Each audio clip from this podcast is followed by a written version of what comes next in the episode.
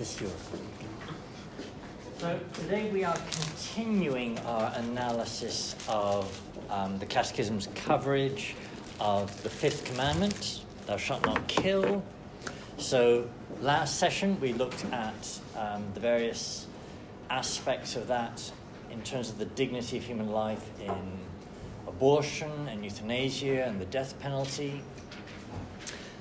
I noticed the, the grounding of it all is this intrinsically evil act, this universal prohibition against taking innocent human life.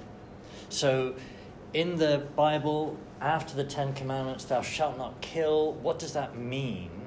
What is it primarily about? It's about innocent human life. But built into that is how we relate to human life in general, the dignity of human life. So, although there are exceptions when you can take human life that isn't innocent human life, those are understood, structured according to that foundational principle that you may never take innocent human life. So, today, what we are looking at is two reasons when you can take human life. In self defense of you as an individual, but extending that to the community in a just war. So, there, if we can get through the first six pages of these notes, I'll be very happy. I've taught on this topic many times. Every point, every aspect of this we look at is going to raise a thousand questions. Um, it's fine for us today to have some questions and answers. I think that's a good way always to be processing this stuff. But I'm going to probably put a time limit on a number of the different questions on the different fields, just because it would go on forever otherwise. Okay, so starting at the first page. Um, and again, I said in our last lecture, you know, there are some people either ignorant Christians or poorly catechized Catholics who will say, ah, the Bible says you cannot kill. Um, well, the Bible itself, as I said, actually clarifies that right there in the same book as we get the Ten Commandments. So, can you kill in self defense? That's the question we're starting with on the first page there. Is all killing sinful? No. So, first, the issue of self defense. So, Josh, can you read that? So, here's the Catechism's answer. If a man in self defense uses more than necessary violence, it will be unlawful. Whereas if he repels force with moderation, his defense will be lawful. Nor is it necessary for salvation that a man omit the act of moderate self defense to avoid killing the other man, since one is bound to take care since one is bound take more care of one's own life than of others. So I'm bound to take more care of my life than another's. That's because it's my life, what's been entrusted to me by the Lord. If someone's attacking me with lethal force, I can defend myself and defend myself as much as is necessary, including if necessary, lethal force. But if you attack me with a butter knife and I blow you away with a machine gun, that is not proportionate um, to the offence, to the attack. Um, so if I'm using more than necessary force, then it's not justified. It has to be force necessary for my defence. That's the only reason I'm using force, or should be the only reason I'm using force. And this is the application, the origin of the application of um, the question of the principle of double effect that we looked at a couple of months ago now. Um, so, one action, two effects. I defend myself and save my life, but with the side effect of taking the life of my aggressor. What saves me is incapacitating my aggressor. If the only way I can incapacitate him is with a lethal force, then that's the only way I can incapacitate him.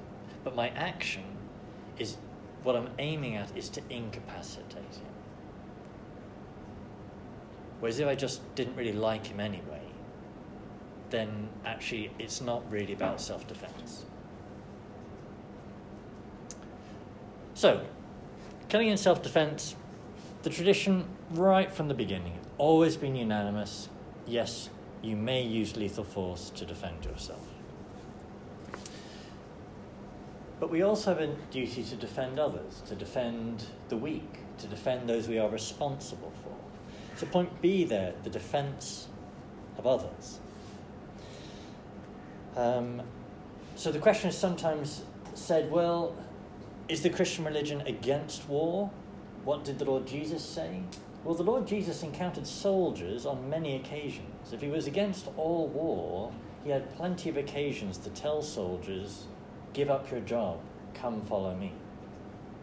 Whereas he didn't say that. So, Max, can you read the quotation there? So, again, this is a quotation of a quotation. So, this is St. Augustine being quoted by St. Thomas. In defense of others. If the Christian religion forbade war, war altogether, those who sought salutary advance in the gospel would rather have been consoled, counseled, counseled, advised to cast aside their arms and to give up soldiering altogether. On the contrary, they were told, rob no man by violence with false accusers, and be content with your wages. If he commanded them to be content with their pay, he did not. So the Lord Jesus did actually give specific advice to them. It's not like he failed to comment. He gave specific advice. He didn't tell them to give up being a soldier. He told them to continue taking their wage as a soldier, which is the very opposite of saying soldiering's a bad thing, give it up.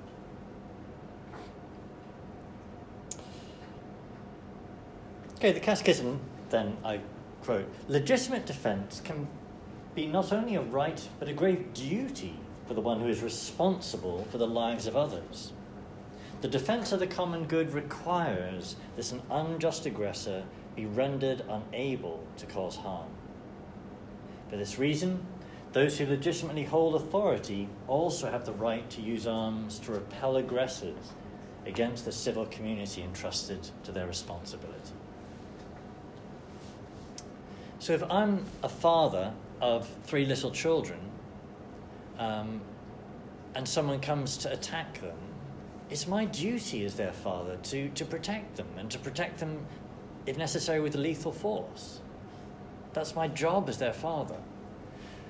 Well, the government, one of its primary functions is to defend its people against unjust aggression from others but with limits. So, in the same way you can't use excessive force in defending yourself as an individual, you can't use excessive force in what would then be an unjust war. And that's what we're going to be basically looking at this morning.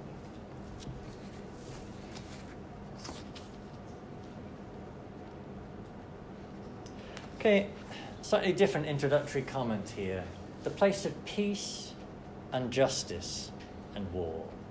So the Catechism, quoting from Gaudium et Spes, um, this point has been made in a number of church documents, especially in the 20th century, in the context of incredible conflicts in that century, incredible loss of life. That a state of injustice is a state of a lack of peace.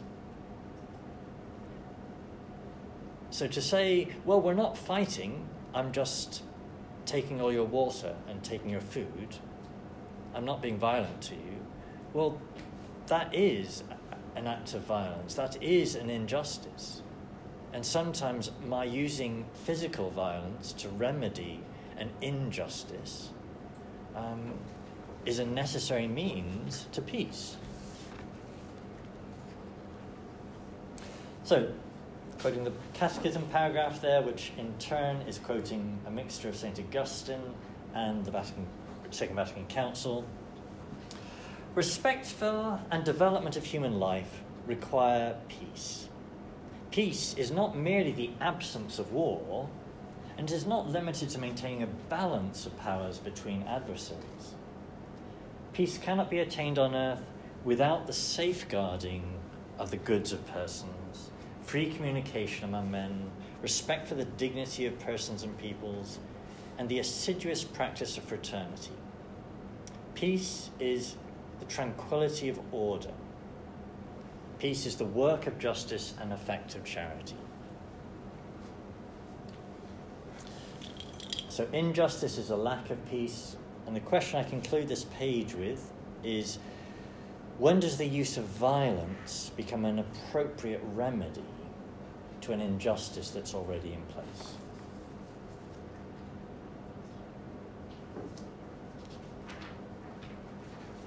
Because injustice is a lack of peace, injustice is, in some sense, an act of violence against someone.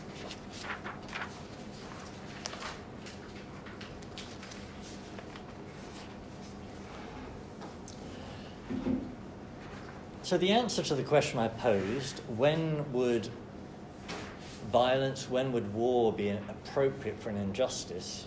It's kind of answered at the top of this page here with a quotation from St. Thomas. Those who wage war justly aim at peace. Hence, Augustine says, We do not seek peace in order to be at war, but we go to war that we may have peace. Be peaceful, therefore, in warring so that you may vanquish those whom you war against and bring them to the prosper- prosperity of peace. Here it may risk stating the obvious, but what is the purpose of war? It can only ever have as its purpose the achievement of peace.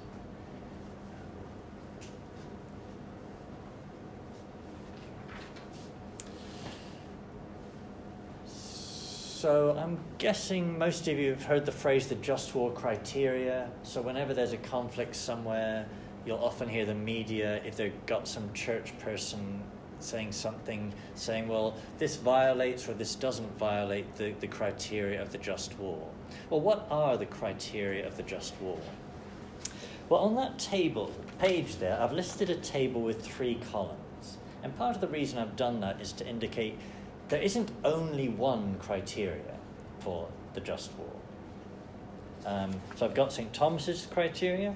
I've got a criteria from the US Bishops' Conference in their letter, The Challenge of Peace in 1983, and then kind of our focus, how the Catechism lists it. And if you look there, the same criteria crop up in each of those lists, but they're phrased slightly differently.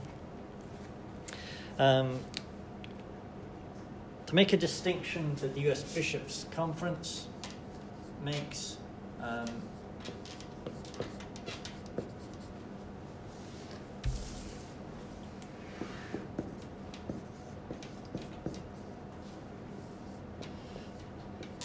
we first need to ask the question about going to war, ad bellum.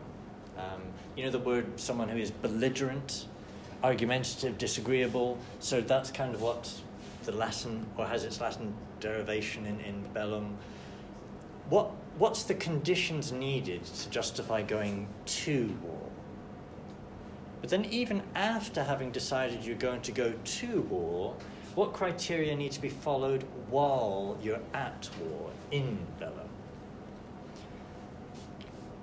So that's what we're going to try and map out um, in the remaining hour.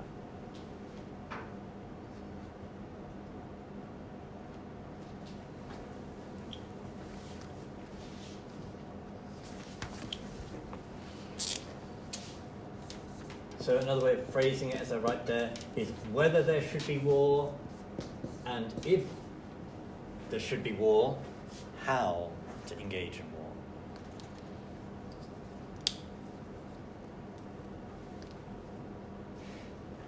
One way of phrasing this would be um, my, my analysis as a moral theologian would be that pretty much every major war that we have fought this last century has been unjust. And it's not been unjust because the cause was unjust, but because there was at least some part of how we engaged in the war that was unjust. And I make that observation because if Christians had been more vocal in the conversation about how to fight, we could have made those wars just. Because we did have a just cause. Um, but because all too often we say, oh, we shouldn't be fighting at all, we risk then not being listened to about anything. The Catholic tradition has a very sophisticated analysis as to how to fight. Um, we should be bringing that to bear in various discussions.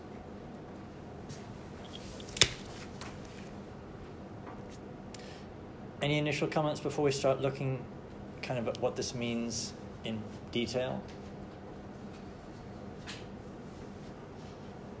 Okay, so page three here. Um, so this is the start of my analysis of the jus ad bellum. Jus meaning justice, rights, the, the, the question of justice going to war. So three criteria on that page.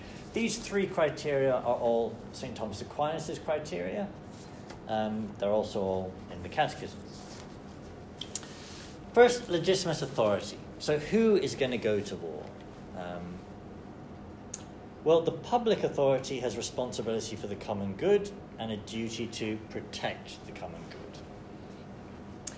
And I note that the Catechism indicates that it's governments, not bishops or even the Pope, that, that determines whether the just war conditions have been met. So the Catechism says the evaluation of these conditions for moral legitimacy belongs to the prudential judgment of those who have responsibility for the common good.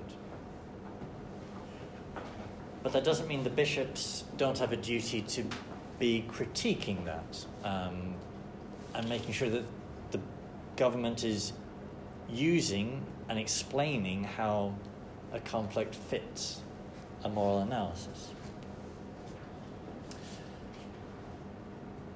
Now, I flag up a particular question that the war against terror.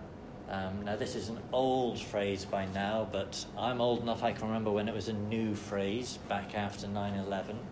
Um,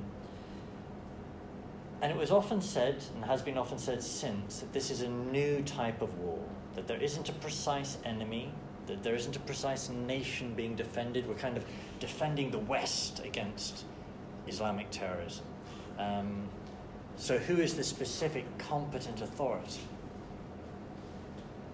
How does that fit with the traditional criteria? And I note that many ancient wars fought under the classic just war criteria were actually of a so called war of terror types against guerrilla groups. So, actually, the kind of stability of the modern nation state, actually, there's historically in our Christian history been lots of cases where it's been groups or the attackers have been something equivalent to a terrorist group. So it's not a new set of questions. But the only ones who have the authority to go to war are the ones who are responsible for the common good. So in Clint Eastwood or John Wayne gets out his guns and goes off on a vigilante spree, he doesn't have the authority to do that. The sheriff does. That's why we have sheriffs. And it's why, even though the US government um, has, I would say quite correctly, had great reservations about the United Nations as an authentically functioning institution, nonetheless, if we're doing something international, we need the only authority there is that is international, the UN, to give some comment on that if we're going to have legitimacy going in.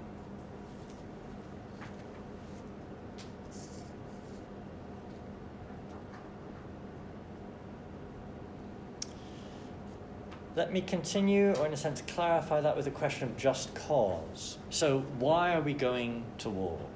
Well, there has to be a just cause. So, say, war can only ever be a response to somebody else's injustice. To quote the Catechism, the damage inflicted by the aggressor on the nation or community of nations must be lasting, grave, and certain. So, lasting. War may not be used as a revenge for a temporary attack. So, it has to somehow be an ongoing injustice um, to merit this. Grave, that war may not be used for trivial matters. We'll come on to that when we consider the question of proportion in a bit more detail. Um,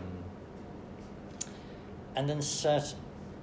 I say, for example, we are certain that Iraq has weapons of mass destruction. Um, so I was certain that Iraq had weapons of mass destruction. I'd followed the news commentary. Um, it seemed obvious to me. Um, but when we got there, they didn't. Um,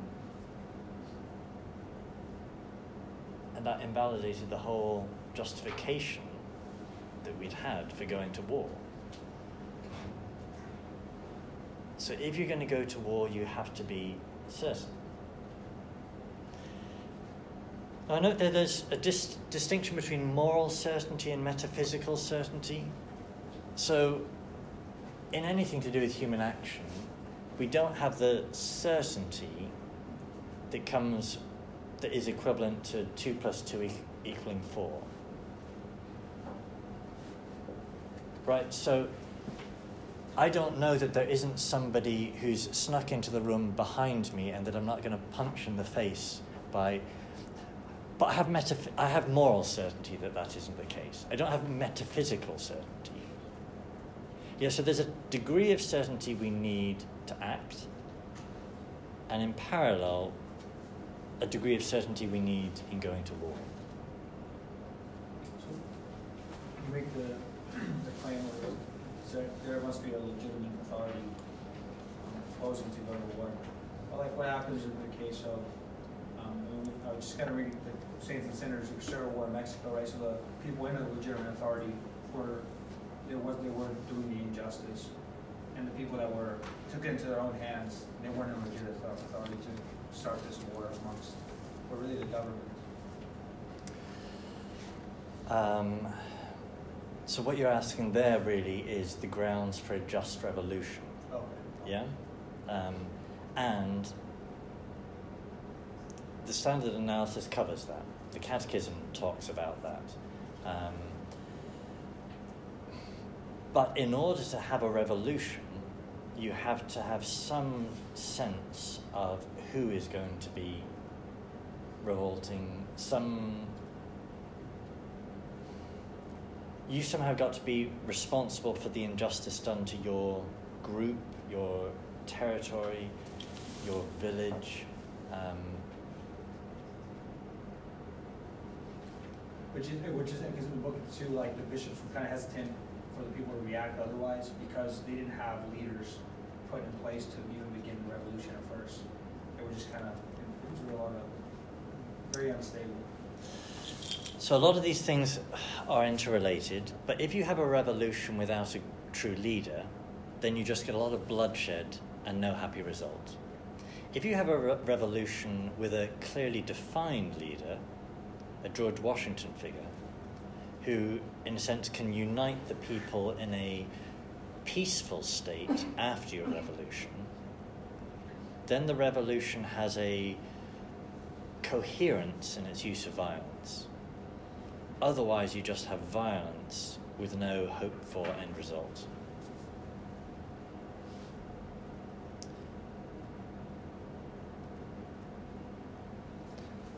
We'll come return to that um, when we look at another criterion. Okay, a, clarify, a clarification in a sense on just cause, right intention. So I say this is a clarification on just cause, i.e., one must intend to pursue justice rather than intend to use a just cause as an excuse to pursue some ulterior end. And one must intend to limit oneself to one's legitimate objectives. And I give the example the Gulf War had the just cause of liberating Kuwait. But was our real intention to gain access to the oil. Yeah, so there's a just cause is one thing, but what is your intention? Because I think we could have argued that actually access to the oil was a just cause. Um, that the world's economy needed that oil, that it wasn't just for it to be held by a dictator in that fashion, um, that that was part of the analysis. But somehow politically, the politicians never wanted to say that. It was always just phrased in terms of liberating Kuwait from Saddam.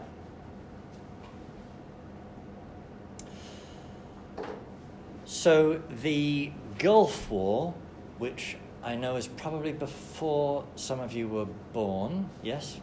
Um, that was before the Iraq War. So Saddam invaded Kuwait. Um, we went in, liberated Kuwait, and partially invaded the south of Iraq but only in as much as was necessary for the military goal of liberating Kuwait. C- can I just finish and then? Um, right intention meant we didn't have a cause in that to ir- invade all of Iraq and go and kill Saddam, which is why a decade later, when we did go in the whole thing, Saddam was still there.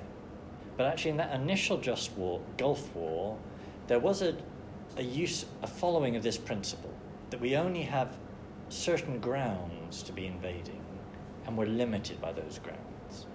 That we can't just say, well, we've started a war, so we can do whatever we like until it's until we decide it's over. No, we're limited by right intention. Sam.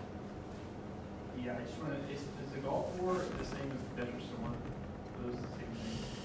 Yes. Those two different- Yes, no. Um,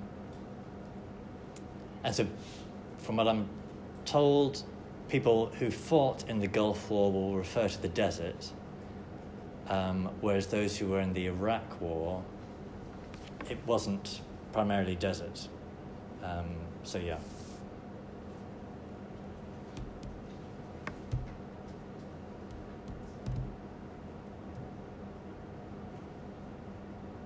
So, legitimate authority, a just cause, and a right intention.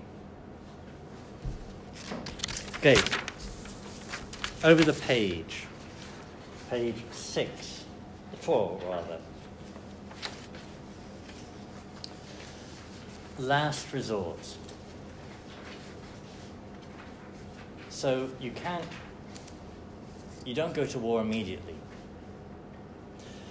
So, to quote the Catechism, all other means of putting an end to it, i.e., the injustice, must have been shown to be impractical or ineffective. Um, Nick, would you mind reading that block quote? So, this is from an article on the EWTN website on just war. Alternatives.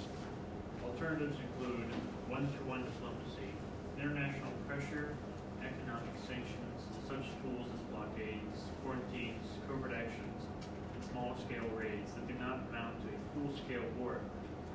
It is not necessary to employ all such measures before going to war. It is sufficient if righteous, Rigorous. Rigorous considerations reveal them to be impractical and ineffective. But it is not necessary for the aggressor to strike first. Moral certainty that the aggressor will occur is sufficient. Such certain such certainty might be present, for instance, if a party with a history of aggression began of using troops, Amassing troops. Yeah. amassing troops or munitions. In a war where it's possible for an aggressor to strike at a distance, a order and a warning to cause mass casualties, it is important to identify potential aggressor early and determine whether he poses a moral certain danger. And say, for example, if an attacker threatens you with a gun, you don't need to wait for him to shoot you before defending yourself. That's because then you'd already be dead. So he points his gun at you, and you can shoot him then. Um, or even he's handling his gun in a threatening manner. Saddam and the Iraq War is a curious example, perhaps, of this, in that we had a long period of economic sanctions, international pressure. Um, we had the UN with the various inspection teams. It was very obvious that he was playing games with us, that he wasn't being honest, but it wasn't quite clear in retrospect what he was being dishonest about. Um,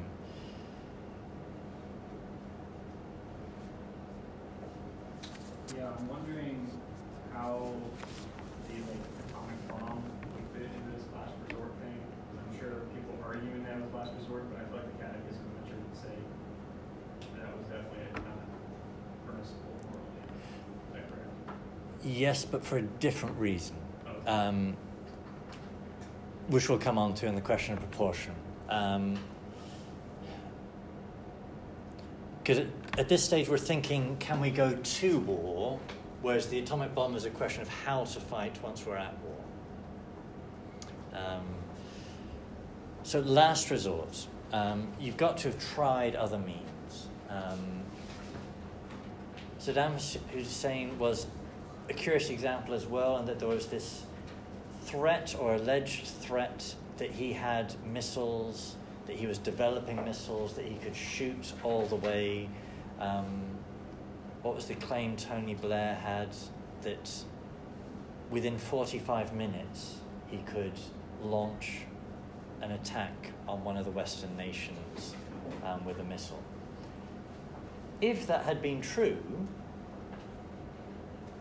then a first strike aggression as we had would have seemed to have been justified. In terms of whether to fight. Um, as it turned out, he didn't have that capacity. Um,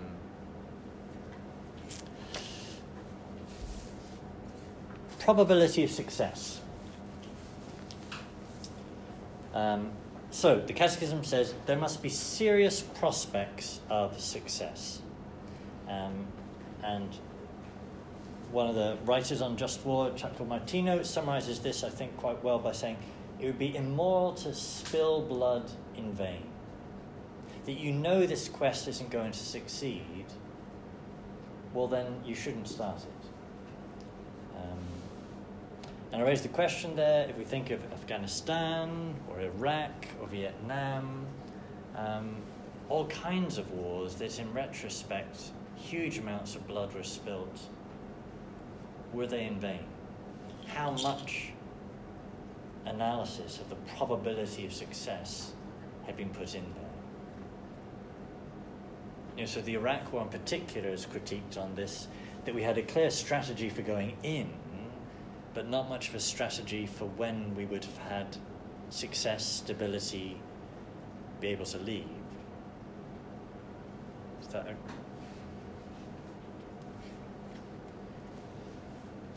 Mean like if a very powerful country attacks a very weak country and the weak country has no prospects of success, they just can't defend themselves? that they should surrender immediately? Yeah. That's a good question. So um, sometimes the example will be pointed to um, the Poles in the Second World War when Germany invaded. Um, so the Poles are often very proud of their cavalry charge on their horses against the German tanks. Now, was that just spilling blood in vain? There would seem to be a, a stage in which whether you be waging war or to just immediately revert or transform to some kind of guerrilla tactics, but that you can't realistically, you don't have an army that's going to be able to fight that army.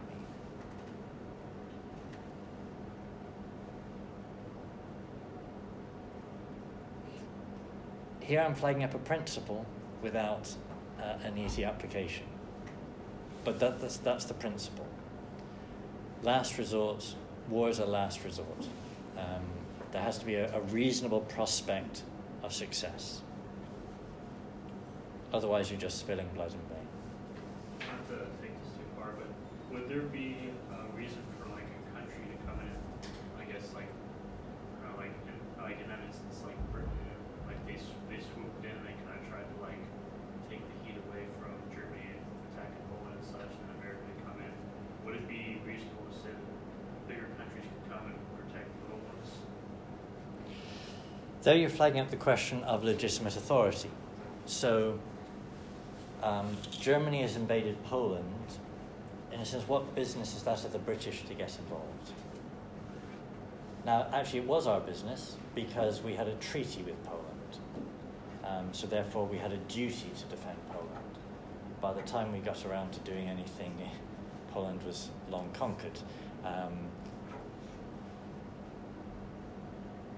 America only got involved because America didn't have treaties with any of those invaded nations. America only got involved at a stage when actually America was attacked by German or the Japanese. Um, in practice, America was involved in terms of supporting the British when the British were all that was left of Western Europe, um, but weren't actually in the war until actually they were brought in by being attacked.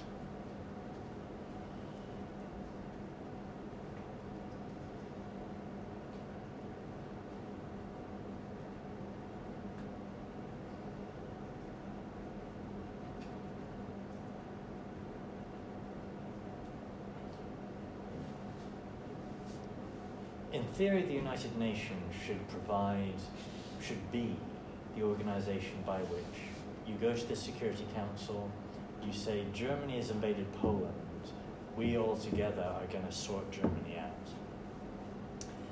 Um, if, however, the United Nations is financially corrupt, politically corrupt, politically ineffective,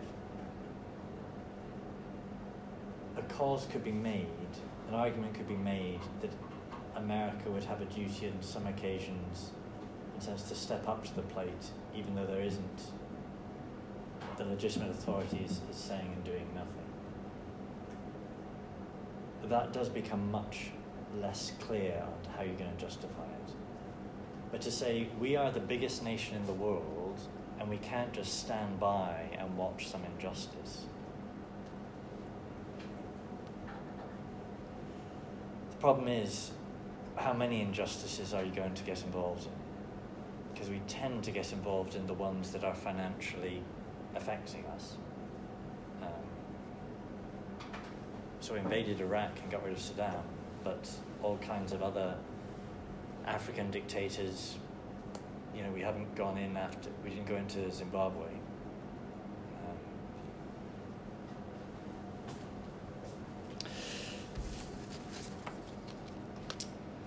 Okay, the last of the criteria in terms of going to war is the criteria of proportionality.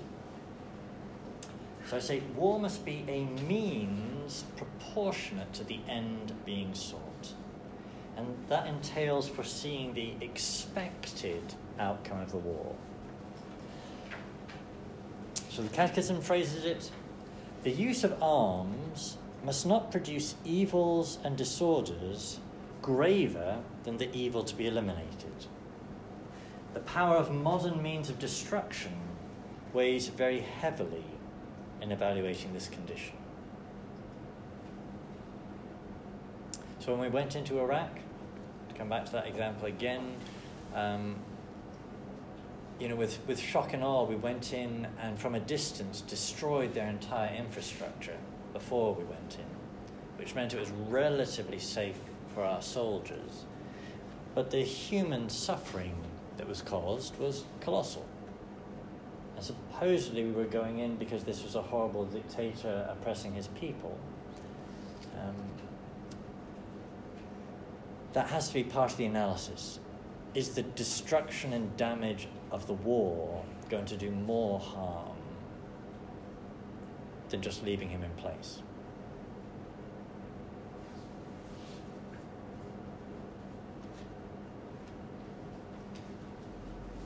So like, after Pearl Harbor, the United States dropped the atom bomb on Japan. that have been an example of disproportionate? Your example is about house wage war. Oh, okay. So the answer is yes, but in order to say why, we need to be into this category. Um,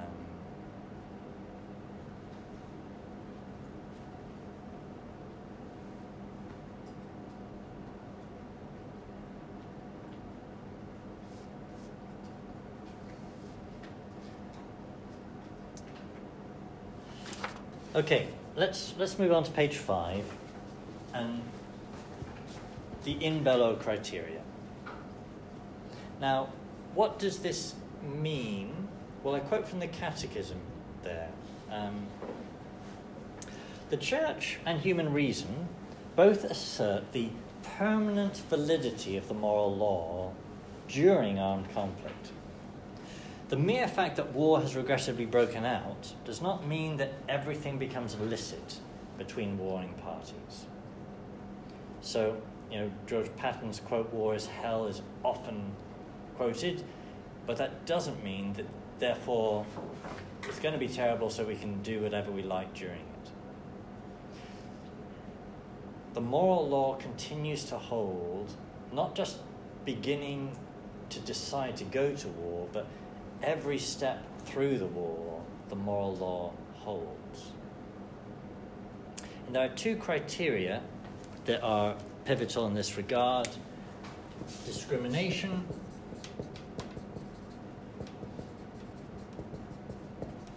and proportion.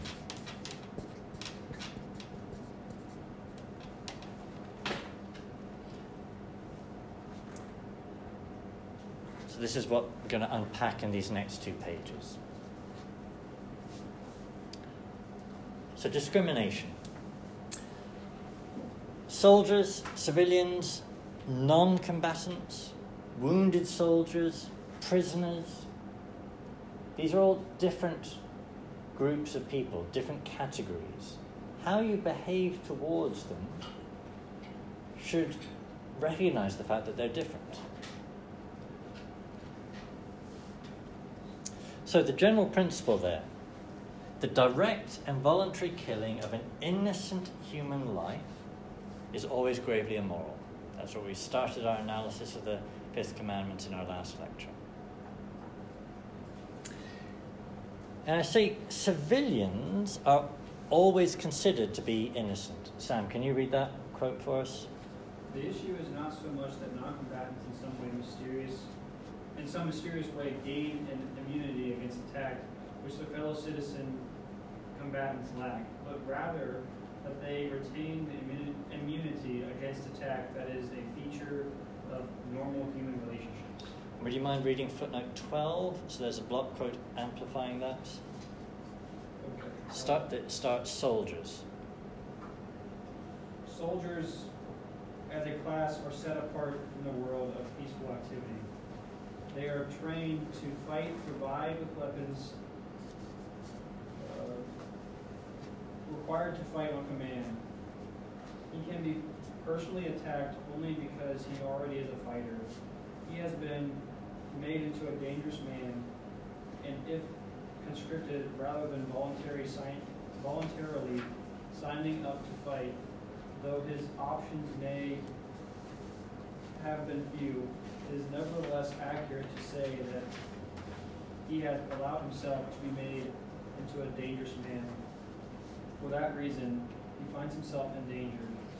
So why are you attacking the soldier? Because he is a soldier. A soldier is trained to fight. He has become a threat to you by being a soldier.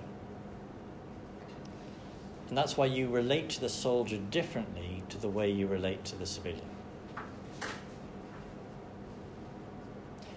You're not killing him as an individual, but as a soldier.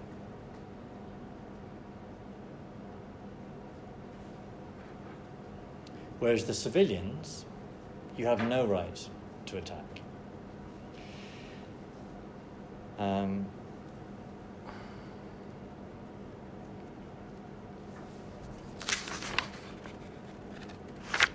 so, lots of examples in both recent and long term history, this distinction is ignored. So, um, in order to defeat your enemy nation, you attack his civilians. Um, so, here in America, in the US Civil War, um, was it General Sherman who burned all the. No. Yeah. Sea. Right. So that was an attack on civilians, on farms, on ordinary people. Um, that is exactly what the Catechism is condemning. You can't attack innocent people. That, yes, indirectly, they are part of the enemy nation, they are part of what is supporting the soldiers, but they're only doing that very indirectly. You therefore have no grounds to attack them. The soldier because he is trained to fight, because he has put himself in a position of violence against you, you may attack.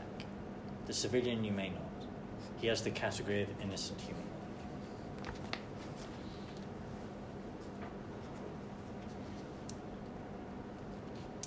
Okay, I give two examples on that page, A and B. First, A, which I say is, relatively speaking, a clear example.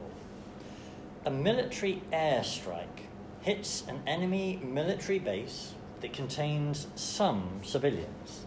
So there's discrimination, and that the aim was military, with a side effect of a limited number of civilian casualties.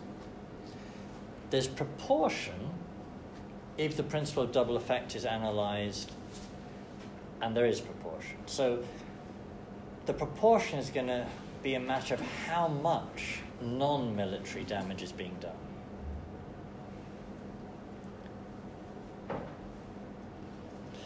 Less clear examples in B. Civilians who are building bombs and artillery for the army.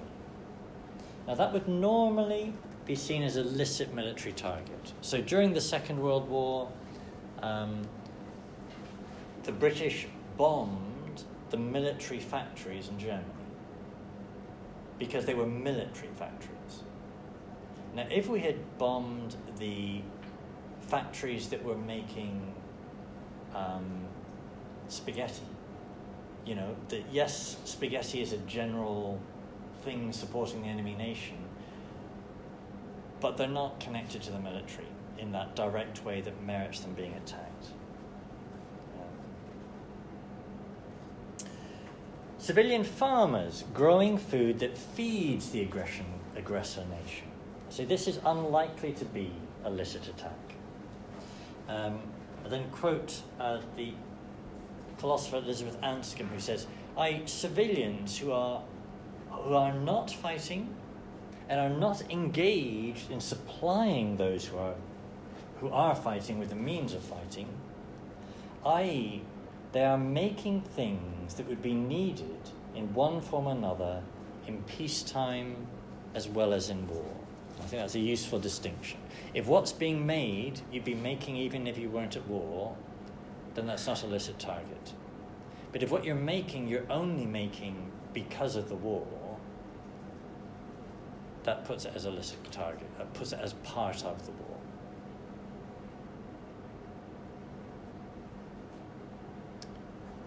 Discrimination. Innocent human life may not be directly attacked. Milit soldiers are no longer in that category because they are soldiers.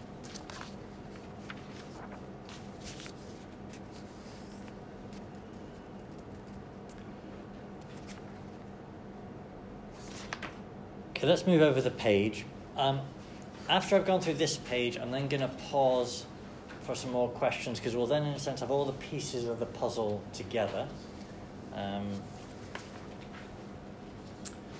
so, top of page six, I'm drawing your attention to how modern warfare, and by modern I mean basically 20th century, has changed um, the whole analysis here.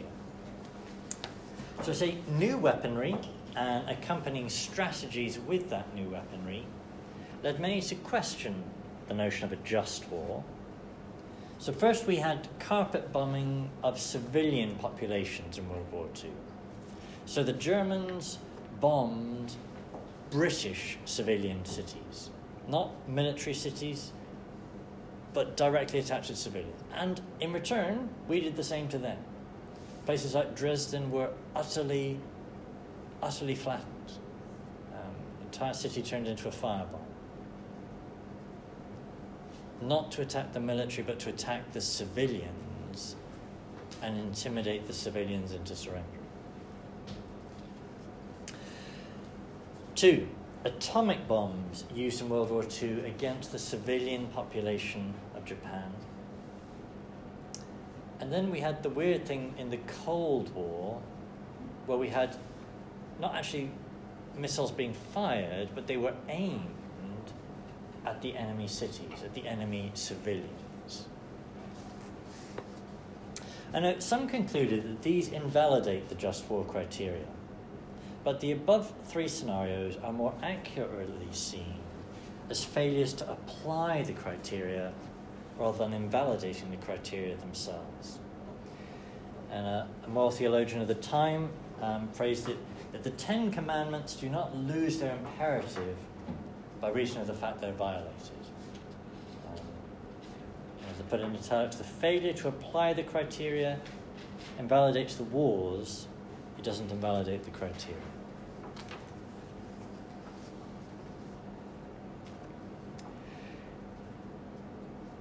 Have any of you heard the phrase total war?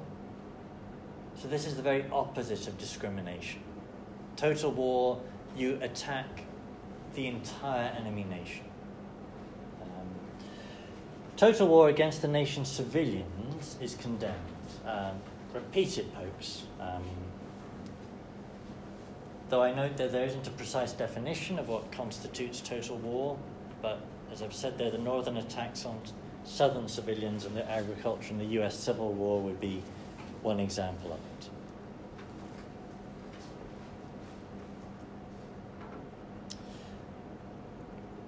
Okay, our last part of this analysis, and here we are still in the how to engage war section. Question proportion. In each individual military action, the damage to be done and the costs to be incurred must be justified by the military gain expected from the action. This is the proportionality criteria of jus ad bellum applied to the conduct of the war itself. A note for modern warfare, moral warfare, um, a target may not be a direct attack on civilians, and the damage to civilians must be proportionate to the strategic gain. Then I ask a question in bold and italics there. Would an American nuclear strike against a Soviet city that killed one million Russians but saved 2 million Americans be proportionate. The American Bishops' Conference said it would be a perverted political policy or moral casuistry which tried to justify using a weapon which indirectly or unintentionally killed a million innocent people because they happened to live near significant a military significant target.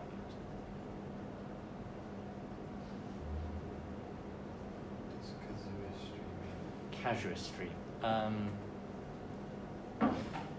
casuistry is always a term, or almost always a term of abuse.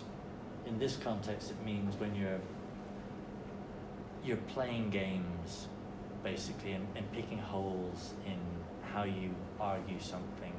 Um, saying that the principles don't hold in this case is, is literally what you'd be arguing.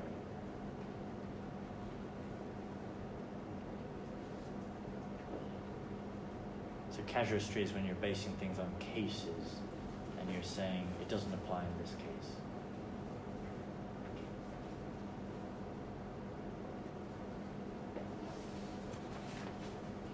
Okay, let's flip back to page two and look at all those criteria together and see what questions that leaves you wanting to ask.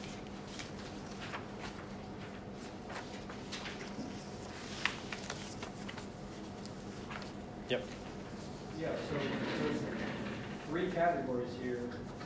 Which one takes precedent? Or is it, are they all important? I mean, like, what, if you're trying to make a decision, which one do you go to? Um, all of the criteria are actually present in all of them. So the, the catechism's point that the moral law retains validity throughout, even during a war, um, basically means that the criteria listed in the other columns are actually in the catechism's list as well. So basically, the US bishops, in listing what added up to nine criteria, might seem to have created new criteria, but really all they've done is they've made explicit what was already included in St. Thomas. The way the Catechism lists it, it doesn't list, I think it deliberately avoids a checklist fashion. Check, check, check, push the button. Um,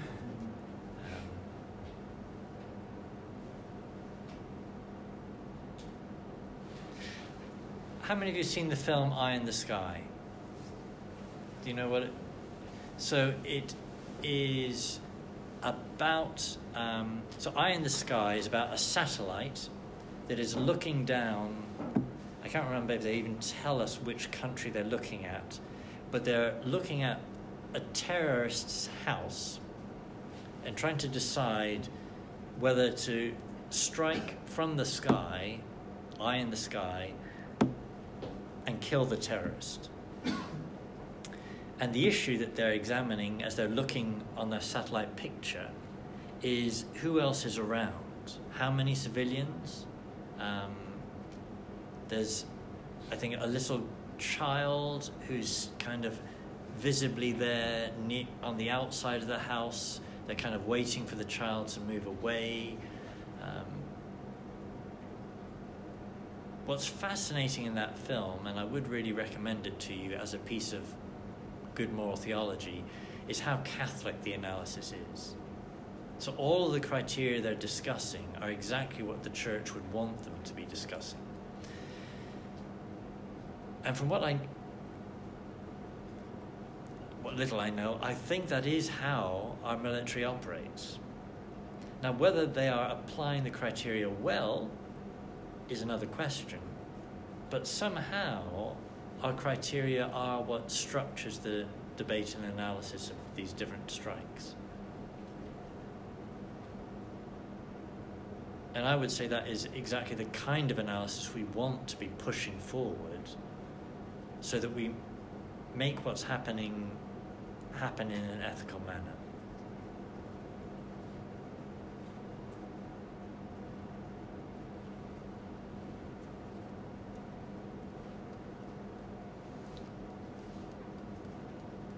So that we don't just wash our hands of our duty to defend ourselves or of our duty to defend others, but that we limit ourselves in how we do that to do it in a limited manner that is therefore a moral manner, a more targeted manner that is therefore discriminatory.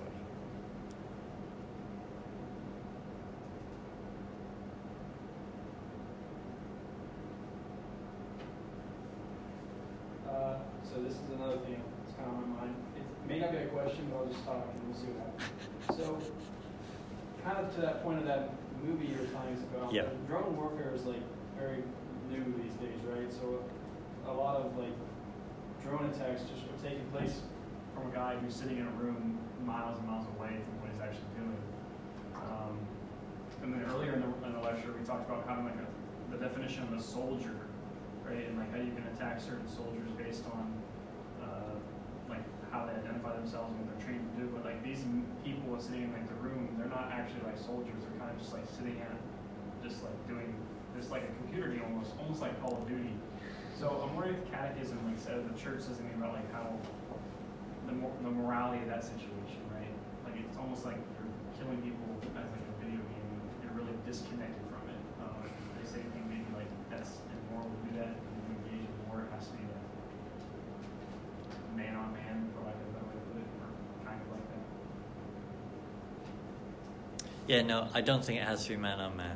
Um, uh, now, where would I find basis for that in the Catechism? I think throughout warfare, there's always been um,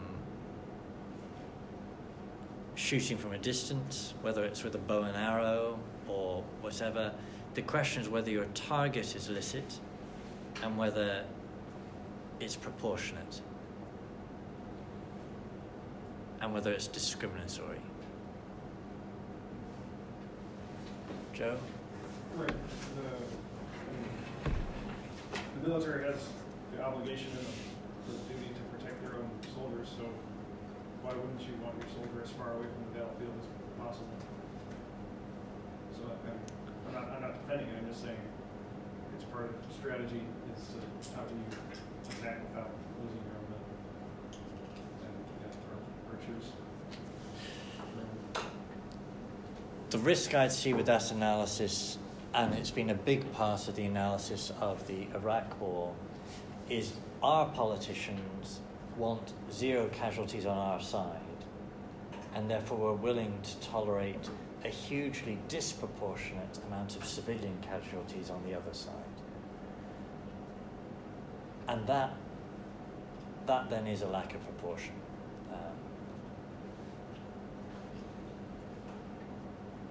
That's politically driven, not morally driven.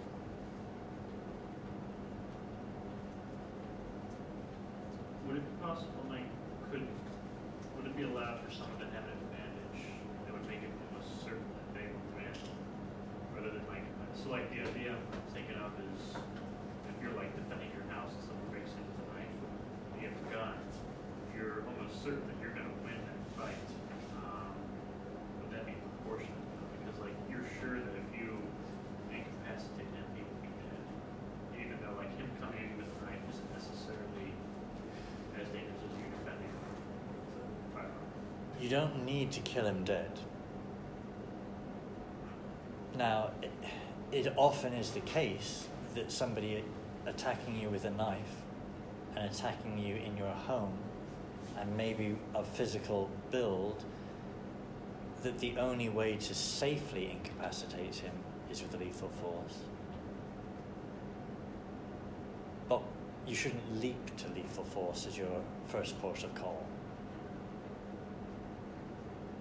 Now, that said, if somebody's attacking me during the night in my home, the whole balance of my right to defend myself is in favor of me using increasingly high violence because of what he has manifested and how he's approaching me.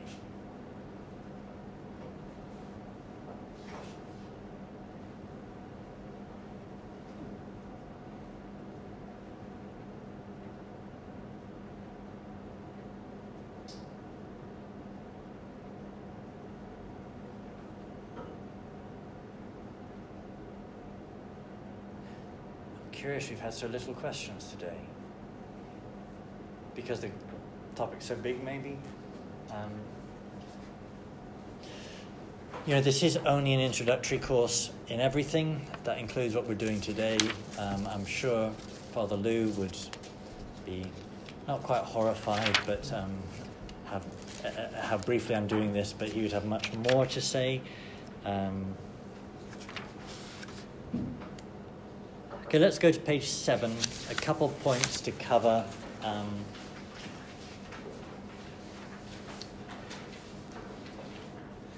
just basically three brief points. Question of pacifism, conscription, and conscientious objection. So, pacifism. What is pacifism? It's when you refuse to engage in any violence and only use peaceful means against your enemy. So the example I put there would be Gandhi's passive resistance to the British Empire in India. Um, and he won. He got what he wanted. Um, would that have worked against Hitler? Um, so the church gives, as I say, that qualified approval to such methods of non-violent resistance. So, but firstly, using non-violent resistance does not absolve you of your obligation to use violent me- means if violent means are necessary to protect the rights and duties of others or of the community itself.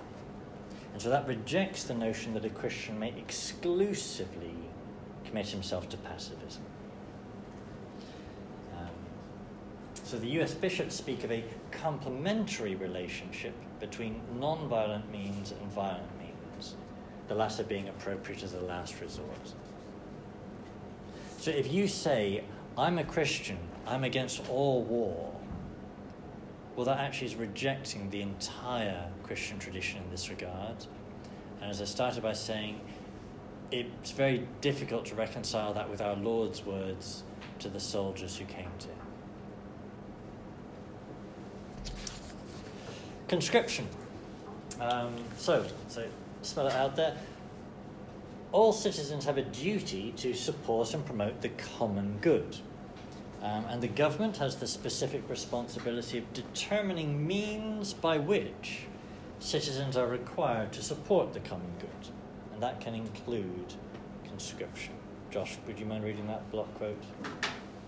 Public authorities. Public authorities in this case have the right and duty to impose on citizens obligation necessary for national defense. Those who are sworn to serve this, their country in the armed forces are servants of the security and freedom of nations. If they carry out their duty honorably, they truly contribute to the common good of the nation and the maintenance of peace. Now, what about conscientious objection? So, say, not all war is just. You know, that's a simple statement of fact. Sometimes a government conscripts citizens to fight in an unjust war. So the Catechism says public authorities should make equitable provision for those who, for reasons of conscience, refuse to bear arms. These are nonetheless obliged to serve the human community in some other way. So take false reasons for conscientious objection. One, all war is unjust. As I've said, that contradicts Christian faith. Or, I am afraid. Well, that isn't conscientious objection, that's avoiding your duty to the common good. True reasons for conscientious objection. One, this particular war is unjust. Add the clarification. In general, though, it is the government's duty to determine war, not the individual. Two, this particular act during a war is unjust. But again, I note, in general, a soldier needs to obey orders and presume the chain of command acts in good faith. In both cases, a person should be willing to die rather than act unjustly, i.e., rather willing to die rather than to sin. So you're a soldier in the field, and your captain commands you to kill the civilians there. You know, you should be willing to die, be willing to be shot by your captain, rather than do something you know to be intrinsically evil.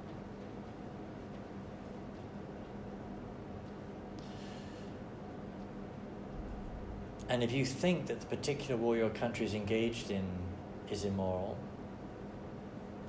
you'd have a duty not to, to be conscripted. Do you have your. Yeah. So there's a movie called Glory.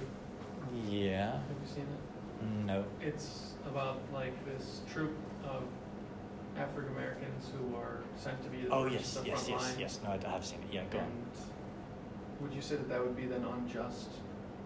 That you know they should they could have you know you know are they just supposed to be willing to die rather than sin even though there's it's uh, like a you know it's just they're discriminated against by being put in the front lines because of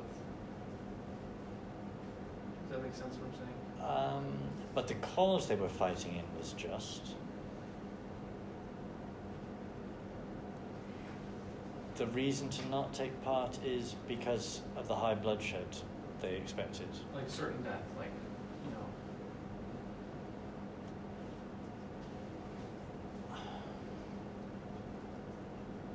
I don't think that would have been grounds. Um, a just cause, a high casualty rate. Um, that's a combination that goes in many wars. Um,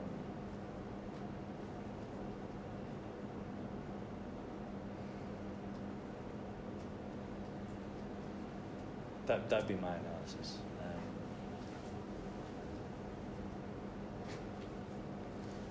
and that you, as a soldier on the ground, do you really know the, what your commanders know in terms of the battle plan? So yes, some soldiers are more at risk than others in any battle plan. Um,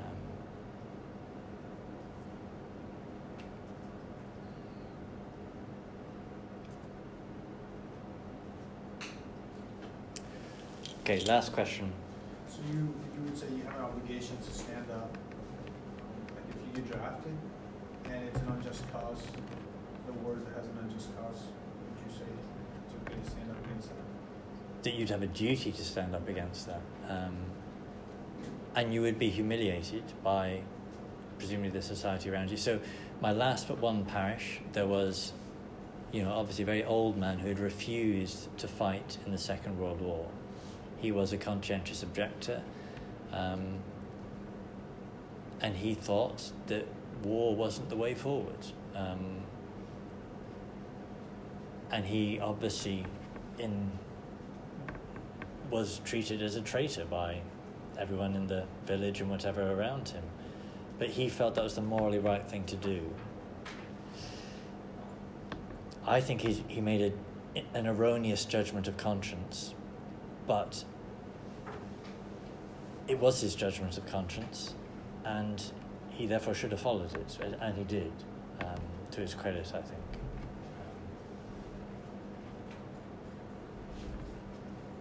Okay, very briefly summarizing. We've been looking today